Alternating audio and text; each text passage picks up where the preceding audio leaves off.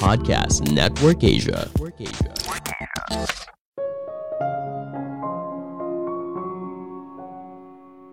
Pikiran yang paling kuat adalah pikiran yang tenang. Pikiran yang berada di momen ini, saat ini. Ketika harus multitasking, hal itu dilakukan dengan sebuah tujuan yang jelas.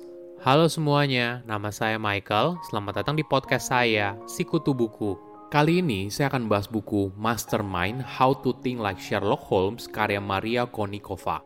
Sebelum kita mulai, buat kalian yang mau support podcast ini agar terus berkarya, caranya gampang banget. Kalian cukup klik follow. Dukungan kalian membantu banget supaya kita bisa rutin posting dan bersama-sama belajar di podcast ini. Buku ini membahas cara otak berpikir dan sistem. Sherlock Holmes boleh dibilang merupakan salah satu karakter fiksi paling populer dalam hal keahliannya berpikir dan observasi. Apakah keahlian ini berasal dari bakat atau bisa kita pelajari untuk mengembangkan kemampuan pribadi? Penulis berusaha membedah bagaimana Sherlock berpikir dan menyelesaikan masalah. Nah, dengan latihan ternyata kita juga bisa melakukan hal yang sama. Kita bisa belajar untuk mengamati sesuatu dengan cermat hingga mencari solusi yang kreatif. Saya merangkumnya menjadi tiga hal penting dari buku ini. Pertama, dua sistem, satu otak. Di otak kita ada dua sistem.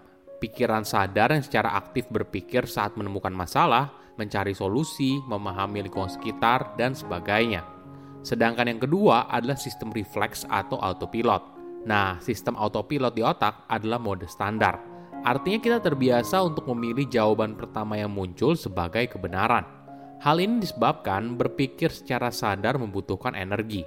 Jadi, otak berusaha mengubah hampir semua pemikiran kita menjadi sebuah rutinitas dan kebiasaan. Penulis memberi nama sistem autopilot sebagai sistem Watson, yang diambil dari karakter fiksi dokter John Watson yang merupakan tangan kanan Sherlock Holmes. Kenapa? Karena Watson seringkali bertindak secara refleks, seperti kebanyakan dari kita. Misalnya dalam satu cerita di mana Sherlock dan Watson melakukan perjalanan ke pedesaan untuk menyelidiki pembunuhan. Watson mencatat hari musim semi yang ideal dan pemandangan segar dan indah. Alih-alih waspada dan berhati-hati, Watson membiarkan sistem kompulsifnya dan dengan demikian emosinya untuk mengambil alih. Hasilnya adalah dia melihat semuanya secara positif. Padahal mereka sedang dalam perjalanan untuk penyelidikan pembunuhan. Di sisi lain, ada sistem kedua yaitu pikiran sadar, di mana kita fokus pada momen ini dan menjaga kesadaran kita atas apa yang terjadi di saat ini. Sistem tersebut diberi nama sistem Holmes karena menggambarkan cara Sherlock berpikir. Dia dikenal sebagai orang yang rasional, penuh logika, dan tidak mudah terbawa perasaan. Cara pikir ini tidak hanya berguna untuk menyelesaikan sebuah kasus kriminal, tapi juga membuat kita bisa berpikir dengan lebih jelas dan rasional secara umum. Sebagai contoh, seperti momen saat Sherlock pertama kali bertemu dengan Watson. Saat itu, tanpa Watson mengucapkan sepatah kata pun, Sherlock sudah bisa mengetahui kalau Watson adalah seorang dokter militer yang baru saja pulang dari tugasnya di Afghanistan. Bagaimana caranya? Sherlock menggabungkan observasi dan penalaran logisnya. Kulit Watson yang berwarna kecoklatan menandakan kalau dirinya baru kembali dari negara yang panas. Pembawaan dirinya seperti anggota militer, wajahnya yang kuyu menunjukkan kesulitan yang dihadapi. Dan akhirnya tangannya yang terluka menunjukkan luka bekas perang. Bagi Sherlock, semua observasi tersebut hanya bisa cocok pada satu hal, yaitu dokter militer di Afghanistan.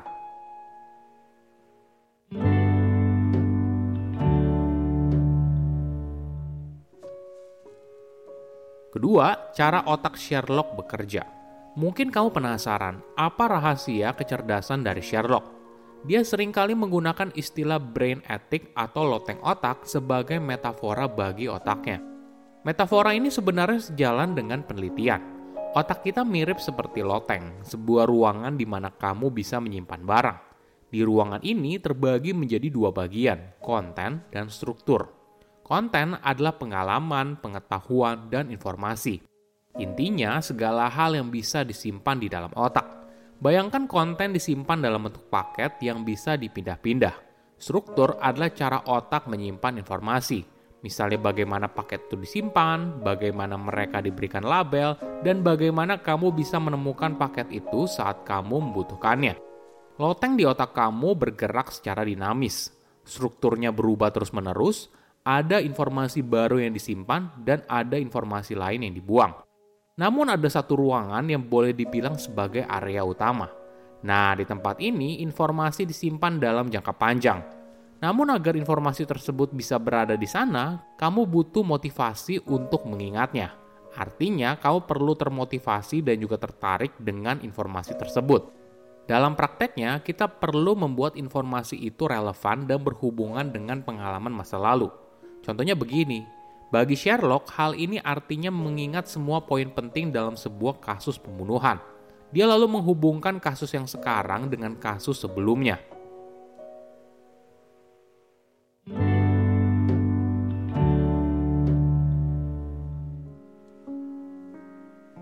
Ketiga, berpikir ala Sherlock.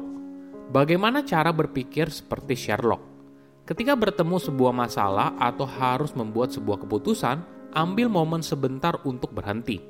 Ingat, memecahkan masalah itu bukan soal kecepatan, tapi akurasi. Berhenti sejenak sebelum memulai merupakan persiapan penting dalam menjalani proses secara keseluruhan, karena membawa kamu pada situasi yang tenang dan berada pada momen ini, saat ini. Jadi, otakmu bekerja dengan sistem Holmes. Misalnya ketika Sherlock dan Watson memeriksa sebuah tongkat yang ditinggalkan oleh seorang praktisi kesehatan di Baker Street. Watson langsung tenggelam dalam prosesnya tanpa melakukan refleksi diri terlebih dahulu. Alhasil, Watson lalu mengambil kesimpulan kalau tongkat itu berwibawa dan meyakinkan. Hal ini membuat dirinya terperangkap dengan bias sejak awal. Sebaliknya, Sherlock mengambil pendekatan yang berbeda. Sebelum memeriksa tongkat itu, dia berhenti sejenak dan memulainya dengan memeriksa sekeliling, di mana tongkat itu tertinggal, benda apa saja yang ada di sekelilingnya, dan sebagainya. Ini yang seharusnya kita lakukan. Ketika menemui sebuah masalah, jangan buru-buru mencari solusinya.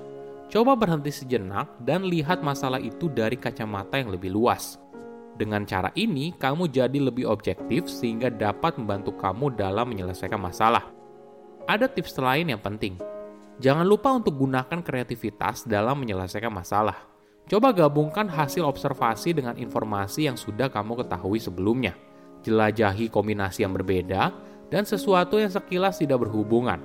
Tujuan utamanya adalah untuk mencari solusi lain yang bisa membantu kamu menyelesaikan masalah. Kamu juga bisa memberi jarak antara dirimu dan masalah yang sedang dihadapi untuk meningkatkan kreativitas.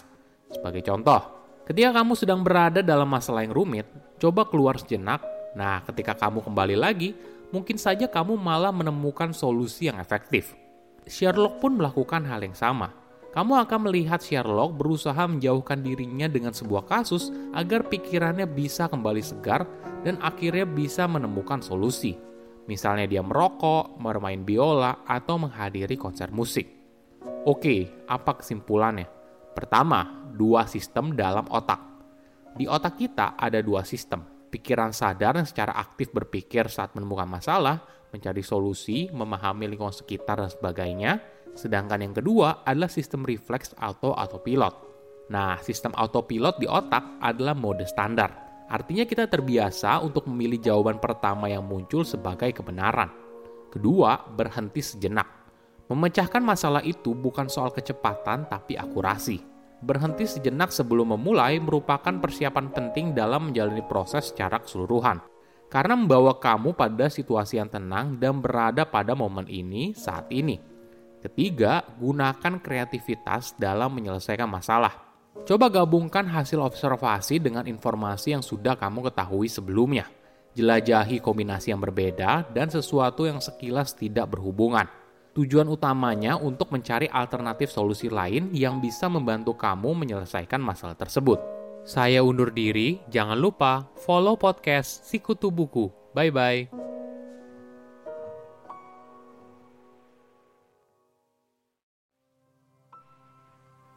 Pandangan dan opini yang disampaikan oleh kreator podcast, host, dan tamu tidak mencerminkan kebijakan resmi dan bagian dari Podcast Network Asia.